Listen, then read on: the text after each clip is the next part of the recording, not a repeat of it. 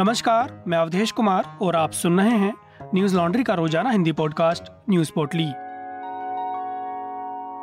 आज है 25 मई, दिन बुधवार। कांग्रेस के वरिष्ठ नेता और पूर्व केंद्रीय मंत्री कपिल सिब्बल ने कांग्रेस पार्टी छोड़ दी है। सिब्बल ने समाचार एजेंसी एएनआई से बात करते हुए कहा कि वह कांग्रेस से 30-31 साल तक जुड़े रहे, इसलिए यह संबंध तोड़ना आसान नहीं था। उन्होंने बताया कि वे कांग्रेस को अपना त्यागपत्र 16 मई को ही भेज चुके थे। बता दें कि वह कांग्रेस के नाराज़ धड़े जी तेईस के साथ थे। इस धड़े में कपिल सिब्बल के अलावा शशि थरूर, गुलाम नबी आज़ाद और भूपेंद्र सिंह समेत कई बड़े नेता शामिल हैं। सिब्बल ने 25 मई को इस्तीफे की जानकारी तब दी जब उन्होंने समाजवादी पार्टी के समर्थन से उत्तर प्रदेश से राज्यसभा के लिए नामांकन भरा। 14 मई को ही पंजाब कांग्रेस के बड़े नेता सुनील जाखड़ और 18 मई को हार्दिक पटेल ने पार्टी से इस्तीफा दे दिया था। इससे पहले कांग्रेस ने 19 मई को उदयपुर में चिंतन शिविर का आयोजन किया था। लेकिन इससे भी कोई ठोस समाधान नहीं निकलता दिख रहा है। हाल ही में कपिल सिब्बल ने बतौर सुप्रीम कोर्ट अधिवक्ता आज़म खान की जमानत कराई है। कपिल सिब्बल के नामांकन के बाद सपा अध्यक्ष अखिलेश यादव ने कहा कि कपिल सिब्बल जी देश के वरिष्ठ अधिवक्ता हैं। देश के जाने माने केसों को उन्होंने लड़ा है। हमें उम्मीद है कि आज जब देश के सामने बड़े बड़े सवाल हैं, जैसे महँगाई चरम पर है, बेरोजगारी सबसे ज़्यादा है, कानून व्यवस्था ध्वस्त है चीन लगातार हमारी सीमाओं के अंदर आ रहा है। इन तमाम बड़े बड़े सवालों पर कपिल सिब्बल जी और सपा अपनी बात रखेंगे। सिब्बल औपचारिक तौर पर समाजवादी पार्टी में शामिल नहीं हुए हैं। उन्होंने निर्दलीय पर्चा भरा है। एसपी के समर्थन से वह राज्यसभा जा रहे हैं। पर्चा भरने के बाद सिब्बल ने कहा कि हम विपक्ष का गठबंधन बनाना चाहते हैं। इस दौरान उन्होंने कहा कि हम विपक्ष में रहकर मोदी सरकार का विरोध करेंगे। उत्तर प्रदेश में राज्यसभा की 11 सीटों पर होने वाले चुनाव में भाजपा को आठ और समाजवादी पार्टी को तीन सीटें मिलना तय हैं। विधानसभा में भाजपा गठबंधन के दो सौ तिहत्तर और समाजवादी पार्टी गठबंधन के 125 विधायक हैं। राज्यसभा के लिए उत्तर प्रदेश की 11 सीटों पर हो रहे चुनाव के लिए आज, यानी बुधवार से अधिसूचना जारी होने के साथ ही नामांकन दाखिल करने का सिलसिला शुरू हो गया है। नामांकन इकतीस मई तक दाखिल किए जा सकेंगे। एनबीटी की खबर के मुताबिक राज्यसभा चुनाव को लेकर एक जून को नामांकन पत्रों की जाँच होगी और तीन जून तक नाम वापस लिए जा सकेंगे। दस जून को सुबह नौ से शाम चार बजे तक मतदान होगा। और शाम पाँच बजे से मतगणना होगी। राज्यसभा में उत्तर प्रदेश से इकतीस सांसद हैं। इनमें से ग्यारह सदस्यों का कार्यकाल चार जुलाई को समाप्त हो रहा है। जम्मू कश्मीर लिबरेशन फ्रंट के सरगना यासीन मलिक को एनआईए कोर्ट ने टेरर फंडिंग मामले में दोषी ठहराया है। मलिक की सजा पर आज एनआईए की विशेष अदालत में बहस पूरी हो गई है। एनआईए ने यासीन के लिए फांसी की सजा की मांग की है। हालाँकि कोर्ट का फैसला आना भी बाकी है। सुनवाई के दौरान मलिक ने कोर्ट से कहा कि, मैं आपसे कोई भीख नहीं मांगूँगा। आपको जो सही लगता है, आप सजा दीजिए। पर यह ज़रूर देख लीजिए कि क्या कोई ऐसा सबूत है कि मैंने आतंकियों का समर्थन किया है। कोर्ट में यासीन ने जज से कहा कि बुरहान वानी को मारने के ऐलान के बाद से ही मैं लगातार जेल में रहा हूँ। तो मेरे ऊपर ये आरोप कैसे बनते हैं? जिस पर कोर्ट ने कहा कि अब ये मौका नहीं है। इसके जवाब में मलिक ने उपरोक्त बातें कहीं। दरअसल यासीन मलिक को जिन धाराओं में दोषी ठहराया गया है, उसमें अधिकतम मौत की सजा या कम से कम उम्र कैद की सजा का प्रावधान है। मलिक पर आपराधिक साजिश रचने, देश के खिलाफ युद्ध छेड़ने समेत गैरकानूनी गतिविधियों में शामिल होने और कश्मीर में शांति भंग करने की धाराओं में आरोप तय किए गए थे। यासीन मलिक ने इन आरोपों को अदालत के सामने कबूल भी कर लिया था, जिसके बाद 19 मई को अदालत ने यासीन मलिक को दोषी करार दिया था। एबीपी न्यूज़ की खबर के मुताबिक, एनआईए की विशेष अदालत ने यासीन मलिक के खिलाफ यूएपीए की धारा 16 आतंकवादी गतिविधि में शामिल होना, धारा 17 आतंकवादी गतिविधि के लिए धन जुटाना, धारा अठारह, आतंकवादी कृत्य की साजिश रचना, धारा बीस, आतंकवादी समूह या संगठन का सदस्य होना और आईपीसी की धारा 120 बी, यानी आपराधिक साजिश रचना। 124 ए, यानी देशद्रोह समेत अन्य धाराओं में आरोप तय किए थे। पिछली सुनवाई के दौरान ही यासीन मलिक ने अदालत द्वारा तय किए गए इन आरोपों को कोर्ट के सामने स्वीकार कर लिया था और इस मामले में मुकदमा लड़ने से मना कर दिया था। मलिक की सजा पर पाकिस्तान में हलचल तेज हो गई है। पाकिस्तान क्रिकेट टीम के पूर्व कप्तान शाहिद अफरीदी ने यासीन मलिक का समर्थन किया है। अफरीदी ने समर्थन करते हुए सोशल मीडिया पर लिखा, भारत अपने खिलाफ उठने वाली आवाज़ों को दबाने के लिए कोशिश कर रहा है। उसके हाथ नाकामी ही लगेगी। यासीन मलिक पर मनमाने आरोप लगाए जाने से कश्मीर की आज़ादी के संघर्ष पर कोई फ़र्क नहीं पड़ेगा। मैं संयुक्त राष्ट्र से आग्रह करता हूँ कि कश्मीरी नेताओं के खिलाफ चल रहे गैरकानूनी ट्रायल्स में दखल दें। वहीं पाकिस्तान के पूर्व प्रधानमंत्री इमरान खान ने भी यासीन मलिक की सजा का विरोध किया है। इमरान ने लिखा, मैं कश्मीरी नेता यासीन मलिक के खिलाफ मोदी सरकार की उस फांसीवादी रणनीति की कड़ी निंदा करता हूँ, जिसके तहत उन्हें अवैध कारावास से लेकर फर्जी आरोपों में सजा दी जा रही है।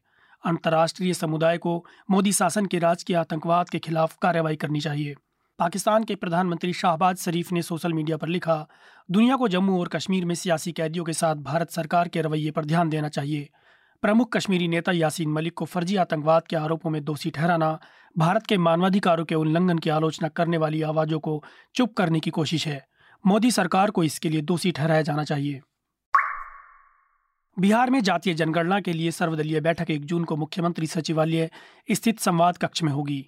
इसकी जानकारी प्रदेश के संसदीय कार्य मंत्री विजय कुमार चौधरी ने दी है। उन्होंने बताया कि बैठक का दिन सभी दलों के लिए रजामंदी के बाद तय किया गया है। बैठक के बाद कैबिनेट में जातीय जनगणना को लेकर प्रस्ताव लाया जाएगा।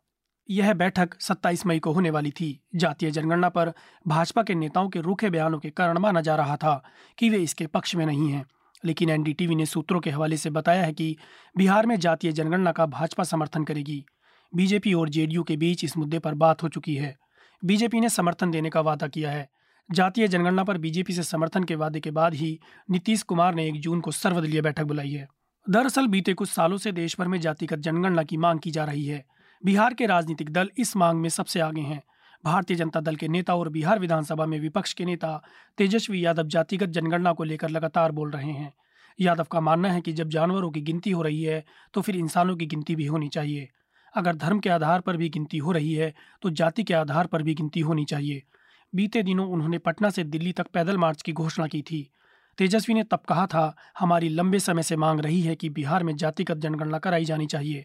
आरजेडी और उसके नेता लालू प्रसाद यादव के प्रयासों से राज्य विधानसभा ने दो बार जातिगत जनगणना की मांग के समर्थन में प्रस्ताव पारित किया था।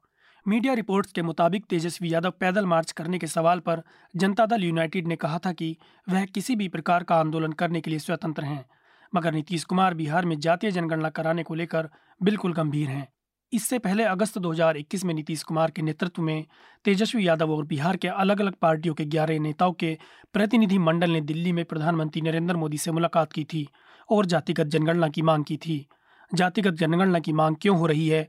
इसके क्या मायने हैं? और इससे किसे फ़ायदा होगा? इस पर न्यूज़ लॉन्ड्री के शो सारांश में विस्तृत से चर्चा की गई है, जिसे आप हमारी वेबसाइट और यूट्यूब चैनल पर देख सकते हैं। इसका शीर्षक है, कास्ट सेंसस पर क्यों मची हरार? केंद्र सरकार ने गेहूँ के बाद अब चीनी के निर्यात पर भी रोक लगा दी है। ये पाबंदी एक जून से लागू होगी। बीबीसी ने समाचार एजेंसी राइटर्स के हवाले से लिखा है कि इस पाबंदी का मकसद घरेलू बाज़ार में चीनी की उपलब्धता बढ़ाना और इसकी कीमतों में बढ़ोतरी को रोकना है। हालाँकि ये पाबंदी सी और टी के तहत यूरोपीय संघ और अमेरिका को निर्यात की जा रही चीनी पर लागू नहीं होगी। सी और टी के तहत इन क्षेत्रों में एक निश्चित मात्रा में चीनी का निर्यात किया जाता है। सरकार ने 100 लाख मीट्रिक टन तक चीनी के निर्यात की इजाज़त देने का फैसला किया है। बता दें कि ब्राज़ील के बाद भारत दुनिया का दूसरा सबसे बड़ा चीनी उत्पादक और निर्यातक देश है। ऐसे में अगर मोदी सरकार चीनी पर बैन लगाती है तो कई देशों को बड़ी दिक्कत आ सकती है। भारत से सबसे ज़्यादा चीनी इंडोनेशिया, अफ़गानिस्तान, श्रीलंका, बांग्लादेश, संयुक्त अरब अमीरात, मलेशिया और अफ्रीकी देश खरीदते हैं। वहीं भारत में उत्तर प्रदेश, महाराष्ट्र और कर्नाटक सबसे बड़े उत्पादक राज्य हैं। सिर्फ़ इन तीन राज्यों में ही देश की कुल चीनी का 80 फ़ीसदी उत्पादन होता है। आंध्र प्रदेश, गुजरात, मध्य प्रदेश, ओडिशा, तमिलनाडु, बिहार, हरियाणा और पंजाब में भी कुछ हद तक गन्ना उगाया जाता है। हाल ही में भारत सरकार ने गेहूँ के निर्यात पर रोक लगाई है, जिसके बाद दुनिया भर में गेहूँ की किल्लत बढ़ गई। इस बैन से अमेरिका से लेकर अन्य देश भी परेशान हैं। कुछ दिन पहले ही जी सात देशों के कृषि मंत्रियों ने कहा था कि इस बैन से मौजूदा किल्लत में बढ़ोतरी होगी। अमेरिकी राजदूत ने एक प्रेस कॉन्फ्रेंस में कहा था कि भारत इस निर्णय पर फिर से विचार करे। हिंदुस्तान लाइव की खबर के मुताबिक, यूक्रेन संकट के बीच गेहूँ की सप्लाई में कमी और भारत द्वारा निर्यात बंद किए जाने के बाद यूरोप में खाद्यान्न को लेकर खलबली मची हुई है। अंतर्राष्ट्रीय मुद्रा कोष यानी आईएमएफ चीफ ने भी अब भारत से विनती की है कि जल्द से जल्द गेहूँ के निर्यात बैन पर विचार किया जाए और इसे हटा लिया जाए। स्विट्जरलैंड के दावोस में वर्ल्ड इकोनॉमिक फोरम के दौरान उन्होंने कहा कि अगर भारत बैन नहीं हटाएगा तो कई दूसरे देश भी ऐसा करने लगेंगे। और फिर खाद्य संकट से निपटना मुश्किल हो जाएगा। बता दें कि तेरह मई को भारत सरकार ने तत्काल प्रभाव से सभी प्रकार के गेहूँ के निर्यात को फिर से प्रोहिबिटेड श्रेणी में डाल दिया था। इस साल सरकार की गेहूँ की खरीद पंद्रह साल के सबसे निचले स्तर पर है।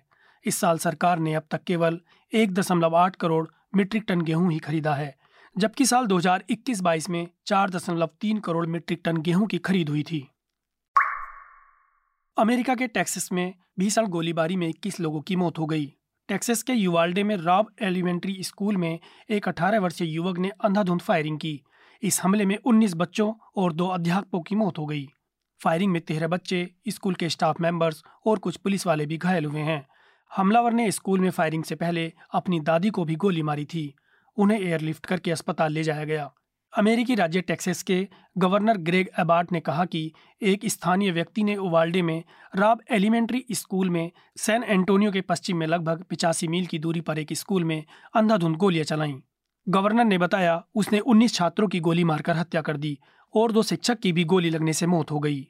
एबार्ट ने कहा कि बंदूकधारी वहीं का रहने वाला था और एक हेडगन और संभवतः राइफल लेकर स्कूल में घुसा और उसने गोलियाँ चलाना शुरू कर दिया।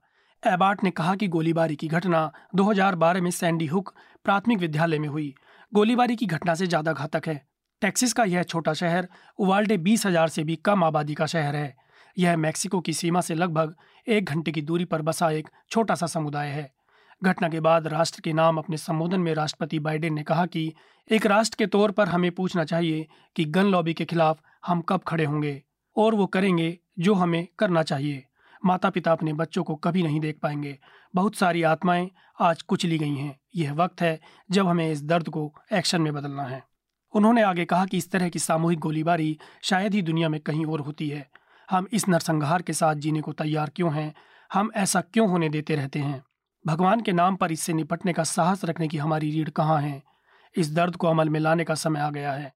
बता दें कि अमेरिका में सार्वजनिक जगहों पर गोलीबारी होना एक आम बात हो गई है। 2021 की एफबीआई की एक रिपोर्ट के अनुसार देश में होने वाली ऐसी शूटिंग की घटनाएँ हर साल तेज़ी से बढ़ रही हैं और 2020 की तुलना में 2021 में इनमें 50 फ़ीसदी की बढ़ोतरी हुई है। अब बुलडोजर सत्ता की हनक का नया प्रतीक है। बुलडोजर सांप्रदायिक हो रही सत्ता का भी संकेत है। बुलडोजर देश में न्याय व्यवस्था के बेमानी हो जाने का खतरा भी पेश कर रहा है। लेकिन एक प्रदेश है जहाँ बुलडोजर न्याय का चलन कुछ ज़्यादा ही बेदबी और दबंगई से बढ़ा है। बुलडोजर मामा के नाम से मशहूर मध्य प्रदेश के मुख्यमंत्री आए दिन अपने सीने पर बुलडोजर के नए नए तमंगे टांगते रहते हैं। हमारा नया एनएल सेना प्रोजेक्ट इसी बुलडोजर कार्यवाही को समझाने की कोशिश है। हमारे रिपोर्टर्स प्रतीक गोयल और अश्विनी कुमार सिंह इस नए चलन के पीछे के कारणों का पता लगाने के लिए ग्राउंड पर हैं।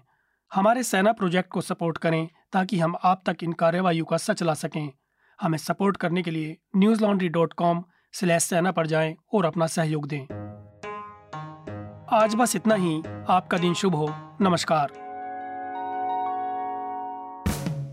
न्यूज़ लॉन्ड्री के सभी पॉडकास्ट ट्विटर आई और दूसरे पॉडकास्ट प्लेटफॉर्म पे उपलब्ध हैं। खबरों को विज्ञापन के दबाव से आज़ाद रखें। न्यूज़ लॉन्ड्री को सब्सक्राइब करें।